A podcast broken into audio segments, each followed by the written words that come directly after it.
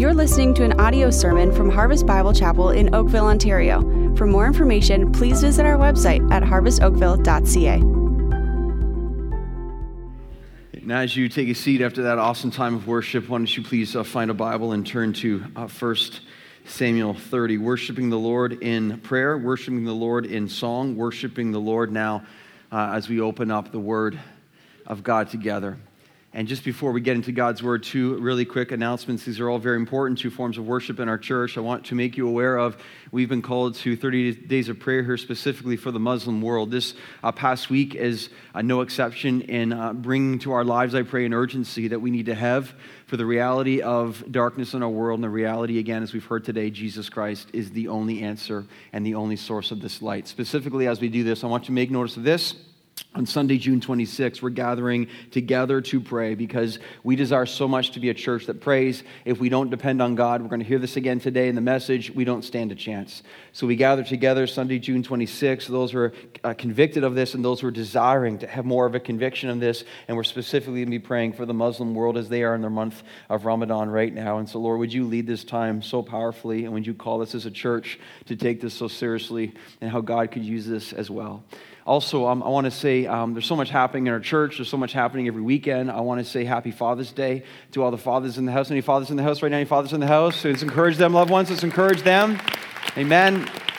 And um, I want to put something up on the screen for you here. I think I've um, received this uh, four times now, and each time I receive this, I just it just cuts me to the heart. All right, it cuts me to the heart, and um, and I just want to read this poem to you because when I when I just again four times I think now, and but each time I'm just like there's something in it that I just wanted to share with the men of this room. Maybe hey you um, are a father now. Maybe one day uh, you want to be a father. Maybe you have a father type role in your life. Just the power of leadership as God has designed it. It says this. It's it's small, but I'll read it for you. Uh, walk a little. Oh, hard time not choking up over this, right? So right, walk a little slower, Daddy," said a child so small. I'm following in your footsteps, and I don't want to fall. Sometimes your steps are very fast. Sometimes they're hard to see. So walk a little slower, Daddy, for you are leading me.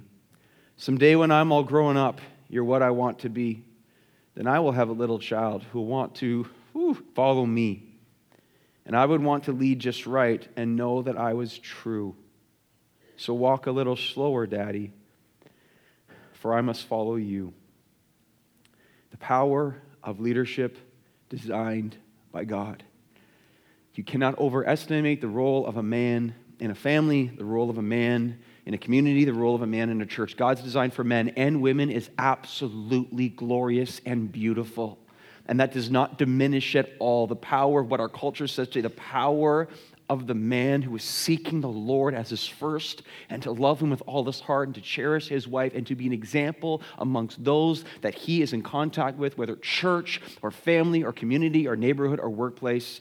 God, would you give us men who love you? And so, in that note, on Father's Day right now, I want to pray specifically for men. And so, Father, we join right now, I pray, together at church. Please agree to in yourself, in your spirit, as I pray these things, Father, we want to be men and we want men who look to you. We are not perfect. We sin every day, but we look to the one who is perfect. And this is our strength. Many men have walked in here, even now, Lord, filled with shame and guilt and beaten up and have things said to them from the outside and things in their head on the inside. In the name of Jesus Christ, oh, I pray the accusations will stop and I pray the glory of Jesus Christ is seen. I pray the truth of Jesus Christ is known and the grace of the Lord Jesus Christ is received. We can't do it, and that's the point. No one can. But Christ in us is the one who does it. And so I ask right now, God, I ask right now, you will take even today's message so pertinent to men in our day, everyone in our day. Would you use it? And would you bring encouragement, Lord, as your word says that you will bring a word to the one who was taught by God, and then he will give a word that will sustain the weary. And Jesus, this is what you came to do. And I pray you will help us now and help me, Lord, in my pathetic attempts to try to preach. I can't do it, but you can in me, God. And so I pray that you would, that you might get glory, that you might be exalted, that you might be raised up for the glory that you deserve and the honor that you have, the King of kings and the Lord of lords. There is none like you. So, all of us together, men, women, and children, we raise our eyes and lift our voices to the one who is worthy. Oh God, may it be so today. Lead this time exactly as you would decide. Not our will, oh God, but yours be done. We pray this in Jesus' name. If you agree, you can say, Amen. Amen. I'm glad to be in church today. Are you? Thank you, Lord, for your grace upon our lives. As we turn to 1 Samuel chapter 30, we find David in one of his most intense crises yet. Now, that's saying a lot because David has been through a ton. David, in his perpetual fleeing from Saul, what he did is he decided that he was so weary of running from Saul, he would enter into the enemy territory of the Philistines. The Bible tells us he would live there for 16 months. Now, King Achish was the king of the Philistines, and David actually gained favor with him because King Achish said in God's word, he felt that David had kind of turned his back on the Israelites so much. The text says that the King Achish thought that David caused himself to be a stench in the, in the eyes and the ears of his own people.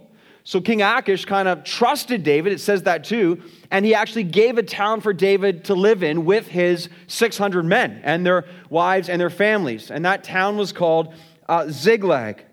So it was here that David had left Ziklag to raid some other towns. He returns now to his temporary home, again, where his family is and all these hundreds of other people are too. He returns home, though, to, to a crisis that was so serious that it put his leadership and his very life in danger. Out of nowhere, David is confronted with this massive crisis. Now, I wonder if you in your life have lived enough years in this thing called life that you have experienced, maybe not in the exact same way, obviously, as David did, but you have found yourself uh, thrust upon you versions of crisis and emergencies that you were simply not prepared for. And they're all going to be different in our lives, man. Your crisis isn't my crisis, but they're all crises nonetheless. And this is what David has found himself in. Now, now, I believe this how we respond to the crises of life, because they're coming, they have and they will how we respond to the crises in life will so often determine the direction that our life goes, whether for good or for bad. This chapter, then, in God's Word, we learn so much about David, and I'm praying we learn so much about ourselves. And so here's the sermon title today it's this uh, When Crisis Comes. When Crisis Comes. Again, crisis has come for all of us in the past, in some form or another, unless you're like three, okay? A crisis, they have lots of crises, don't they? Don't they? Don't. And crisis is coming for some even now. You're in the midst of what you deem to be a crisis, an emergency. And here's what we know for all of us who are human beings, crises will come in the future. It's guaranteed. I'm sorry to let you know that. It is called life, it's called being a human being. It's called the reality of the difficulties in this world that we can't control. And so think about it in our world today, how pertinent this message is with the world that we live in and the realities that we face beyond us and then within us as well. crisis comes. You know the questions I'm asking myself, and I want you to ask yourselves right now too. When the crisis does come, who do we become? Who are we when crisis comes? And the next question is what do we do? How do we react? Who do we become when crisis comes into our lives? Well, we're going to learn a lot from David today because this is what happens to David. 1 Samuel 30, verse 1. Check out the crisis that David is confronted with out of nowhere. Verse 1 says Now, when David and his men came to Ziklag on the third day, the Amalekites had made a raid against the, the and against Ziklag. They had overcome Ziklag and burned it with fire and taken captive the women and all who were in it, both small and great. They killed no one, God's grace and mercy there, but carried them off and went their way. And when David and his men came to the city, live in the text, live in the text, live in the text. When David and his men came to the city, they found it burned with fire and their wives and sons and daughters taken captive.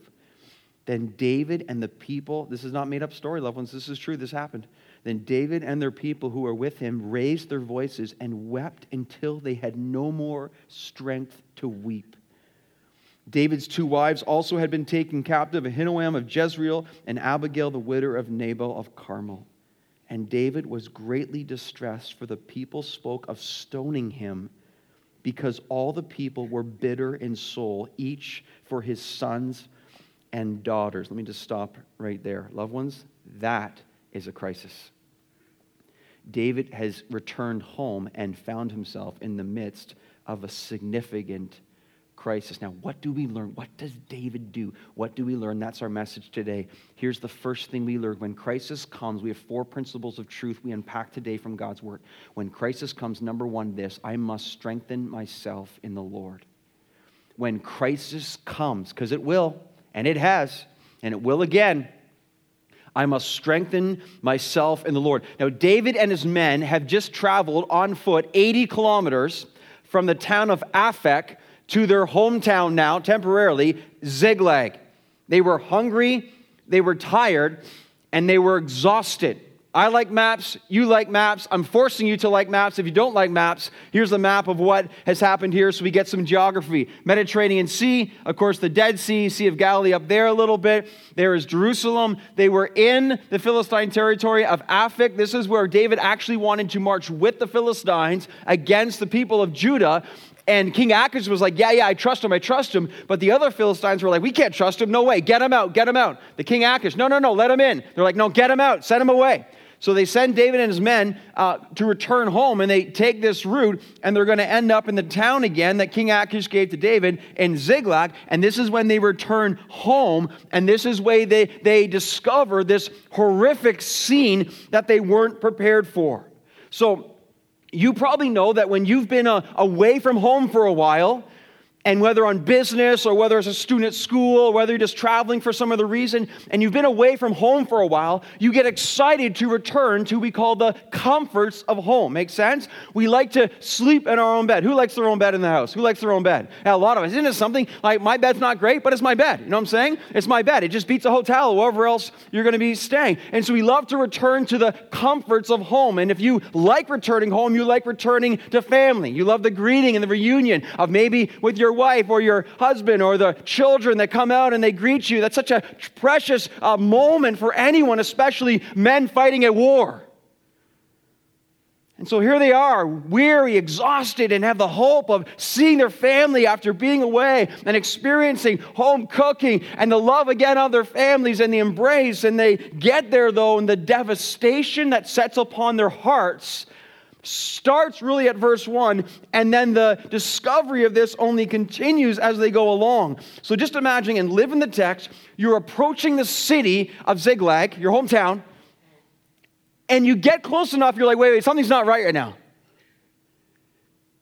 You're sensing, you're hearing, you're even smelling possibly that something's not quite right. You know those moments you kind of walk into a situation, you're just wait, wait, wait, wait, and your heart starts to beat quite fast because you're not, wait, something's wrong. Whether it was the smoke rising from the town, that would have been something. That's not a bonfire. Whether you're approaching there and it's eerily quiet, whether you're the men, you're, how come the children haven't run out to greet us yet? They would have seen us from miles away. Where are they? Where's the smile of my beautiful wife? And then all of a sudden they realize, whoa, whoa, whoa, whoa, whoa. Something terrible has happened here. So imagine being David. I mean, just think of all that David's been through. Saul trying to kill him, the Philistines don't want him. Then he returns home. Everything he has owned is gone. And on top of that, his family has been taken captive by the enemies and the Amalekites. Then, on top of all this, when the other men realize what has happened, they blame you, turn against you, and now they desire to stone you to death. No wonder then in verse 4 it says, And David and his men wept until they had no more strength to weep. Loved ones, this is a crisis. This is a crisis. Notice it goes from shock to grief to loss, to furious anger, to massive distress, and then the threat of being stoned to death. Just let, like, let me ask you, as you put yourself in this text, if you're David, like in all sincerity, totally for real, if you're David, what do you do? Just pause. If you're David, what do you do? Do you run for your life? Do you run away and hide? Do you just resign right there? Do you contemplate taking your own life because there's no way you can recover? What do you do? See, this will be the turning point of the man or woman who's truly have a heart after the heart of God. If we do what David does next, verse 6, verse 6. And David strengthened himself in the Lord his God. Now, that verse right there, that verse in my Bible, it is underlined. It is highlighted. It has comments beside it in the margin, and that was before I even got to the text this week. It was like that. Why? Because I believe this is the starting point and the turning point for the Christian life. But David strengthened himself in the Lord his God. This is where life is truly lived. This is abiding in the vine of Jesus Christ. This is the man who decides at the hardest moment of his life that's far, he is going to turn independence solely upon the Lord because, as Peter said to Jesus Christ, Lord, where else can we go? For you hold the words of eternal life. Isn't it interesting as the, as the vice grip tightens in, we find out what we really believe. In the crises of life, one of two things will happen. We will either pull away from God in anger and blame God, He is unjust and unkind, or in the crises of life, we will draw closer to God in a massive sense of dependence and need and trust in Him. Because really, what is David going to do there? In the midst of all that's happening around him, what's he going to do? Rely on self? Well, that would be foolish. David knows his God. David has a heart after his Lord. So, at his toughest time, when we find out, now we find out his theology, really what's within him. See, a lot of us say the right stuff, but when the crisis hits, we find out what we really believe about the theology of God. And David, right here, we find out his theology is pretty awesome. Here's the theology of David, what he does in that moment as he recalls the faithfulness of God in his past. Did you know that God is only faithful and nothing else? Do you know God can only be faithful? Why? Because he's perfect. A God who is perfect never makes a mistake. When you deem God unfaithful, he's not the problem, we are. Our judgment of God is the thing that is sinful. God is perfect. He can't be anything but faithful. David knows this. He looks in the past of his life, all the different trials he's been through. He says, God's been faithful to me, not the way I would have chosen it, not the way I would have drawn up, not the way I would have decided what would happen to me, but every single part of it, God has been faithful. He looks at the God of his past, you are perfectly faithful. He looks at the God of his present, you are perfectly faithful. And then he turns now and he begins to walk in the future of his life to the God who is perfectly faithful. That is a theology that you and I can take with us every single day we live, and that's a theology that will change your life.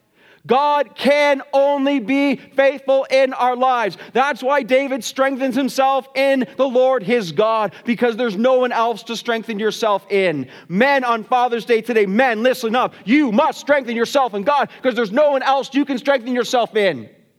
If you rely on self, you're done. The greatest turning point of your life is leaning with all you got on the Lord and watching Him fill your life as you become less and He becomes more. God is faithful. He's looking to work within those who are broken. And we have to believe right here. We have to believe, and we know. How busted up is David? How contrite, how broken, how devastated is David? It says he wept until he had no more strength to weep. Then the men around him said, Let's kill him. He's so broken. But I want you to see within David's life the dependence, three D's the dependence, the desperation, and the devastation lead to a rushing of God's strength and God's faith within David's life. This past week, we had a prayer meeting at our church. I'm sorry if you weren't here, you missed out. You just missed out, man. Why was this prayer meeting so great this past week? Well, because the three D's were there we have a church gathering, dependent, desperate, and devastated in ourselves with all sincerity, saying, God, we're dead without you. We need you. And what happens? God just fills that place. He fills a group of people who understand they can't do it without Him. He fills people who know they don't have the strength to carry on. He fills people who call out to Him and say, God, I'm so weak, I need your strength. God works in people who understand they need Him. And so David strengthened himself in the Lord his God because he knew he had no one else to rely on. When the crisis comes, oh, when the crisis comes, there's only one place to turn strengthening yourself in the Lord. Secondly, when crisis comes, I must find my wisdom from the Lord. From the strength of God comes the wisdom of God. Look at verse 10 now. And David said to Abiathar, the priest, the son of Ahimelech, Bring me the ephod. Okay, David now is ramping up the dependence, and he's specifically doing it through prayer. So Abiathar brought the ephod to David. And David inquired of the Lord, Shall I pursue after this band? Shall I overtake them? And God answered him, Pursue, for you shall surely overtake and shall surely rescue. So David set out, and the 600 men who were with him, and they came to the brook Besor, which, where those who were left behind stayed. Notice this, loved ones, where there's true desperation, there's dependence. David's broken, now David is praying. Are we broken? If we're broken, we're praying.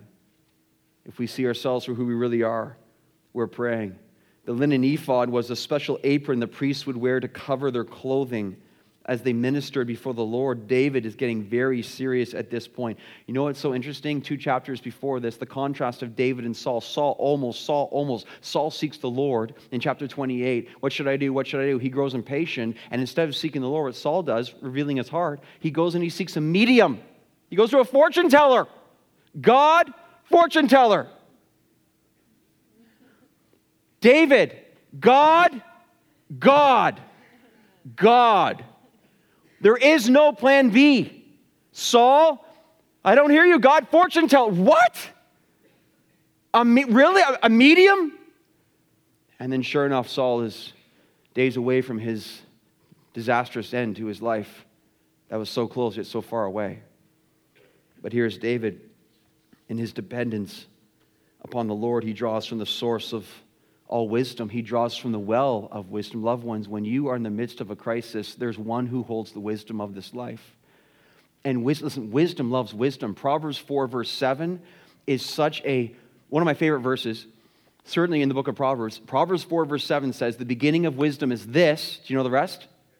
Yes, get I tricked last night. They said the fear of the Lord. I'm like, no, no. There's another verse there that says something like that, in Proverbs 9 verse 10. But Proverbs 4 7 says, I've always loved this verse. The beginning of wisdom is this: get wisdom. That's awesome, man. That's awesome. So how do you know you're wise? You love wisdom. How do you know you're wise? You talk about wisdom. How do you know you're wise? You long for wisdom. How do you know you're dumb? You don't talk about wisdom. Don't want wisdom. Don't seek wisdom. Do you talk about wisdom? Do You think about wisdom? Do you want wisdom? Do you long for wisdom? No. Yes? Bible, man, Bible. The wise person wants wisdom. The Bible says the beginning of wisdom is this get wisdom. Whatever you get, get insight. Whatever you get, whatever you get, the Bible says. If you're going to do anything in this life, get wisdom. Where does wisdom come from? Well, then we say the fear of the Lord is the beginning of wisdom. But the wise person wants the wisdom that the Lord provides. This is David because he knows he has it nowhere else. He seeks the Lord, he waits on the Lord, and God says, Yeah, David, you pursue, you overtake, and God promises him, and you will rescue. Now look at verse 9. Did you notice verse 9? So David set out, and the 600 men who were with him. Wait, wait, wait, time out, time out, time out. Whoa. Wasn't it like three verses ago that these were the men threatening to stone David to death? What happened? They wanted to kill him. Now they're following him to rescue. What's the difference there? I read between these lines right here, and here's what we know happened David strengthened himself in the Lord. When he strengthens himself in the Lord and he finds the wisdom of God, that is when the Holy Spirit of the Lord authenticates an individual. And when God authenticates an individual, people are following. Loved ones, don't do this. Don't force followership. Don't make people follow you. That doesn't work. They reluctantly get in line, but at the end of the day, they have no respect for what's going on, especially with you. David here, he humbled. I love this. I love this. First Peter 5, 5 and 6. Humble yourself under the mighty hand of God at the proper time. He will exalt you. David humbles himself in brokenness before his God in the midst of rocks being held up to stone him. He is strengthened by the Lord. The men see, there's our leader. They see his brokenness. They see the Lord upon his life. They see the wisdom he is gathering, and then they're like, okay, we're in. It's awesome. That is from a man who seeks to be strengthened and find his wisdom from the Lord in the midst of one of his greatest crises yet. Again, Father's Day today, men, men, men. Oh, if you and I will be men who will strengthen ourselves in the Lord and seek to be broken and humble, but find the wisdom of God. I'm telling you, people around you, wives and children, you can't fake when God authenticates someone, and you can't deny when God authenticates someone. And people who love the Lord want to follow someone else who is also following him. A.W. Tozer said, Listen to the man with oil on his forehead. Follow the man who follows God. That's awesome. And that's what we need to be in the midst of the crisis. Listen to the man with oil on his forehead and David's men around him. They saw the oil on David's forehead and they said, We're in. The power of what God alone can do. David not forcing the agenda, but allowing the Lord to authenticate his life.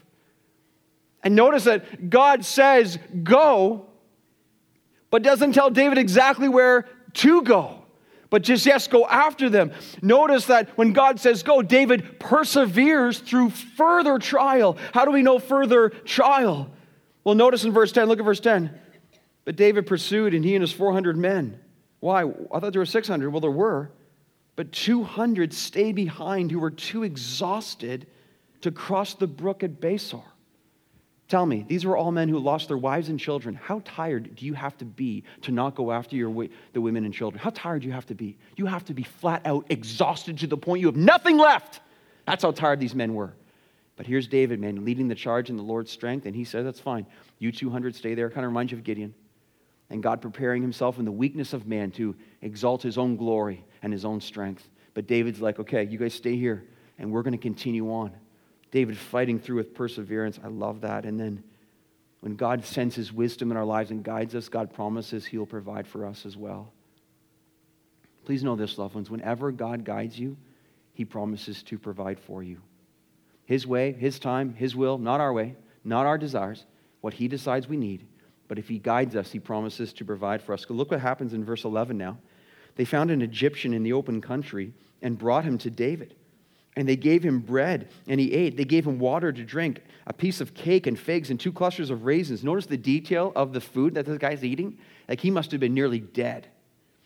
And when he had eaten, his spirit revived, for he had not eaten bread or drunk water for three days and three nights. And David said to him, To whom do you belong, and where are you from? He said, I'm a young man of Egypt, servant to an Amalekite. Okay, though now the men are listening. You're what? You're servant to who? And then he says this, And my master left me behind because I fell sick three days ago. We had made a raid against the Negeb, the Kerethites, and against that which belongs to Judah, and against the Negeb of Caleb, and we burned Ziklag with fire. Do you think he's got their attention now? Ah, uh, yes. Verse 15, and David said to him, Will you take me down to this band? And he said, Swear to me. So this, this servant guy is smart enough to say this Swear to me by God that you will not kill me or deliver me into the hands of my master, and I will take you down to this band. He doesn't tell them where they are yet. He says, Please don't kill me. Please don't kill me. And then I will tell you. So David, being a man of character, is the one who does this. Notice, notice, the Lord kept this guy alive to provide for his people the knowledge and the direction of where they were to be. Isn't that so often in our lives as we seek in the midst of crisis? We strengthen ourselves, we get God's wisdom, but God gives us step one. And so often, you're like me, man. You're like me. I know you are. You see step one, you're like, I want step one through 10, God. Come on. Give me step one through 10. I want to see how this goes. Show me everything. God's like, no, step one. Like, come on. Come on. Step, step four? Step five? I was like, no, one. Two? No, one. Take step one and see what we do about step two. And this is David, man. He's like, go, pursue. You will overtake, but just go. And he goes, no idea. Finds the Egyptian guy. God provides for him because God is infinitely able to provide for his children whatever way he desires. And that's what happens when we strengthened in him and we find our wisdom in Him, how the Lord provides for us. Oh, it takes faith. Oh, men and women of faith to trust the Lord and to see what He will do. When crisis comes, I strengthen myself in the Lord. I must find wisdom from the Lord. And thirdly, this I must believe the Lord for victory. I must believe for victory through the Lord. Now, look what happens in verse 16. And when they had taken him down, behold, they were spread, the Amalekites were spread abroad all over the land, eating and drinking and dancing because of all the great spoil they had taken from the land of the Philistines and from the land of Judah. and David struck them down from twilight until evening of the next day, and not a man of them escaped except 400 young men who mounted camels and fled. Notice, David recovered all that the Amalekites had taken, and David rescued his two wives. I love verse 19. Nothing was missing. This is the victory of our God. Nothing was missing, whether small or great, sons or daughters, spoil or anything that had been taken. David brought back all.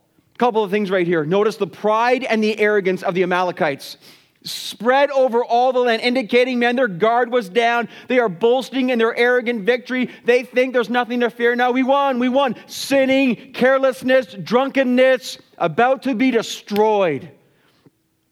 I think that's such a symbol of the world we live in right now. So much arrogance, willful rejection of God, drunkenness, carelessness, sinfulness, dancing around, delighting in the sin, no mind of God whatsoever, and little do they know they are moments away of complete and total destruction.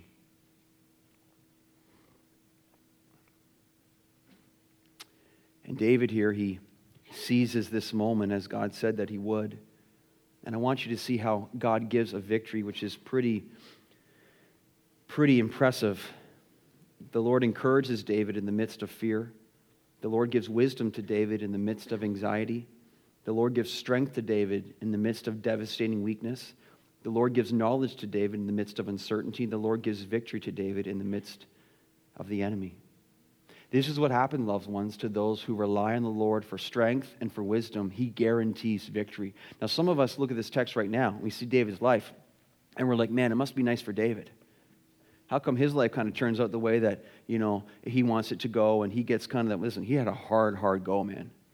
He had a hard go.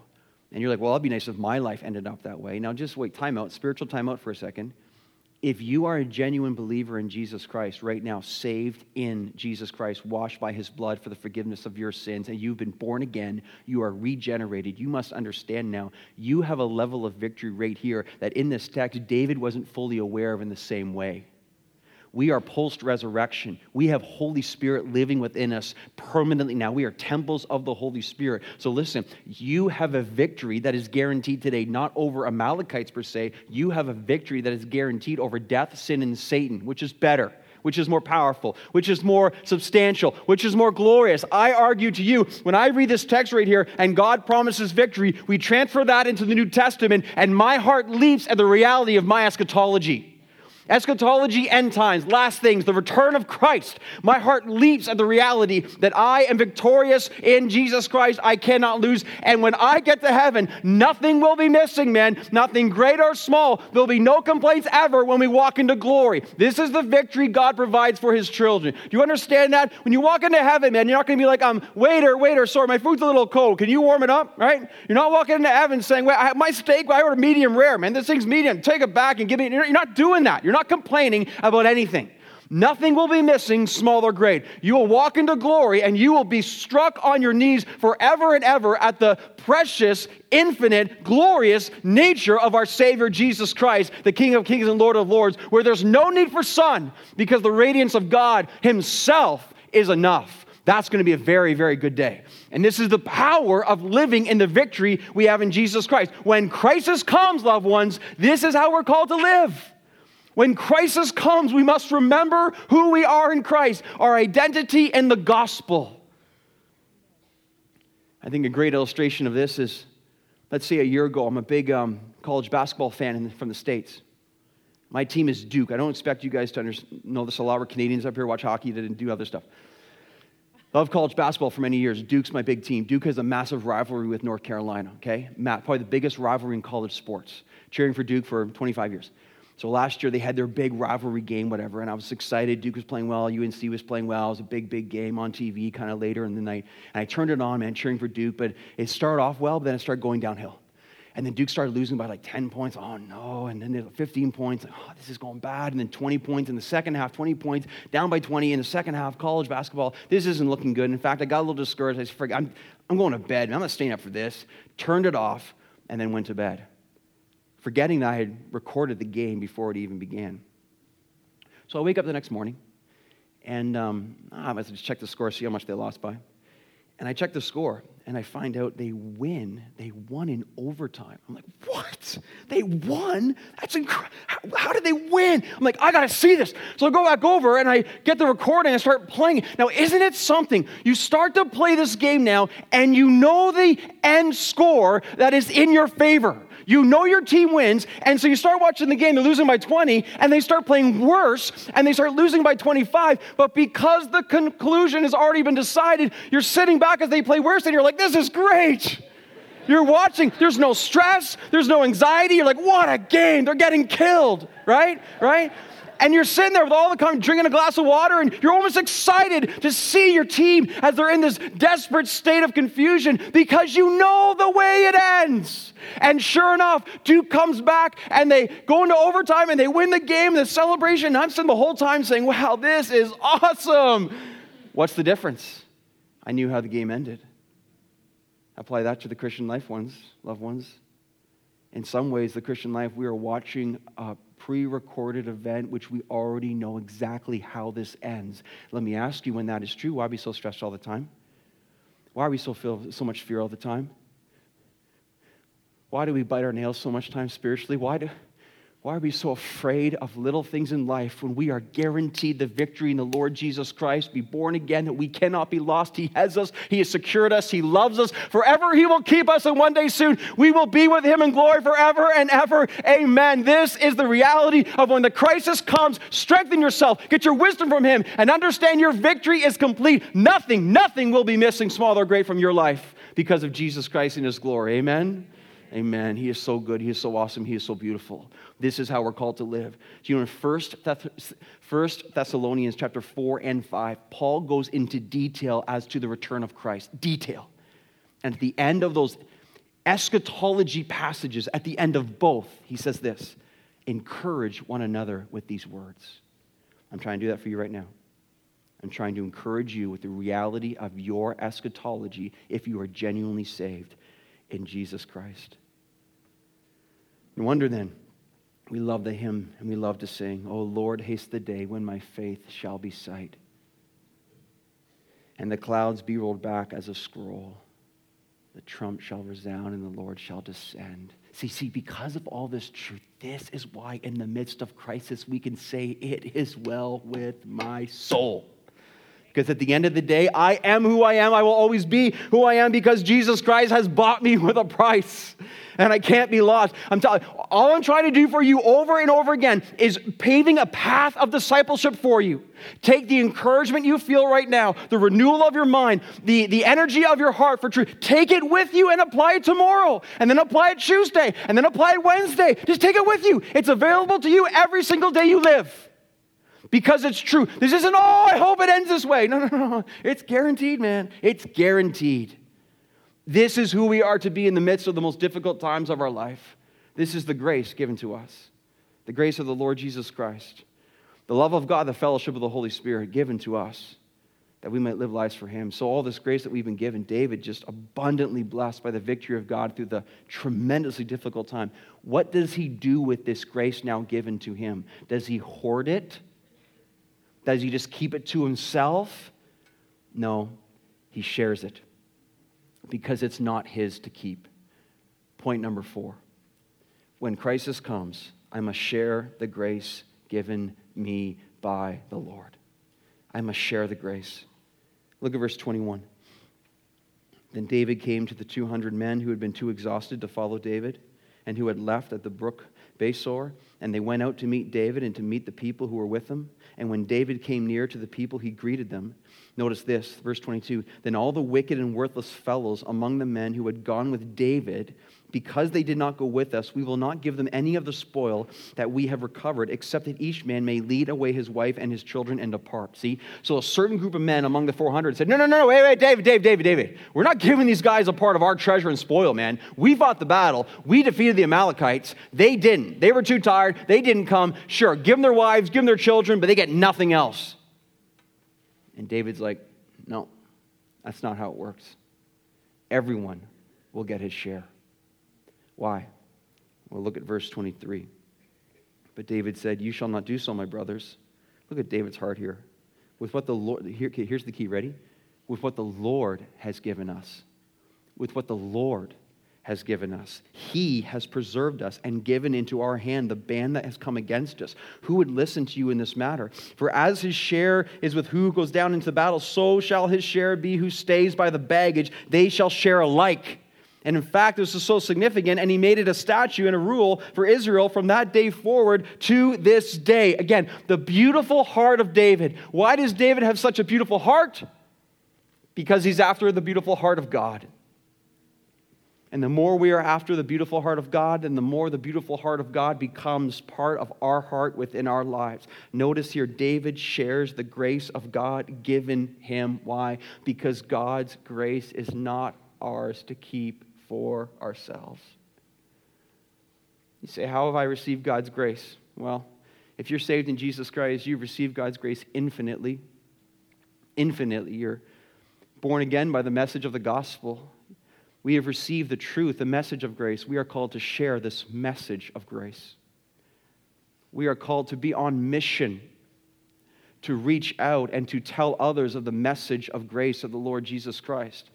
There's a grace that we share with others, a verbal grace. We encourage other people. We love other people. There's a physical grace that we are to share with our time, with our giftedness.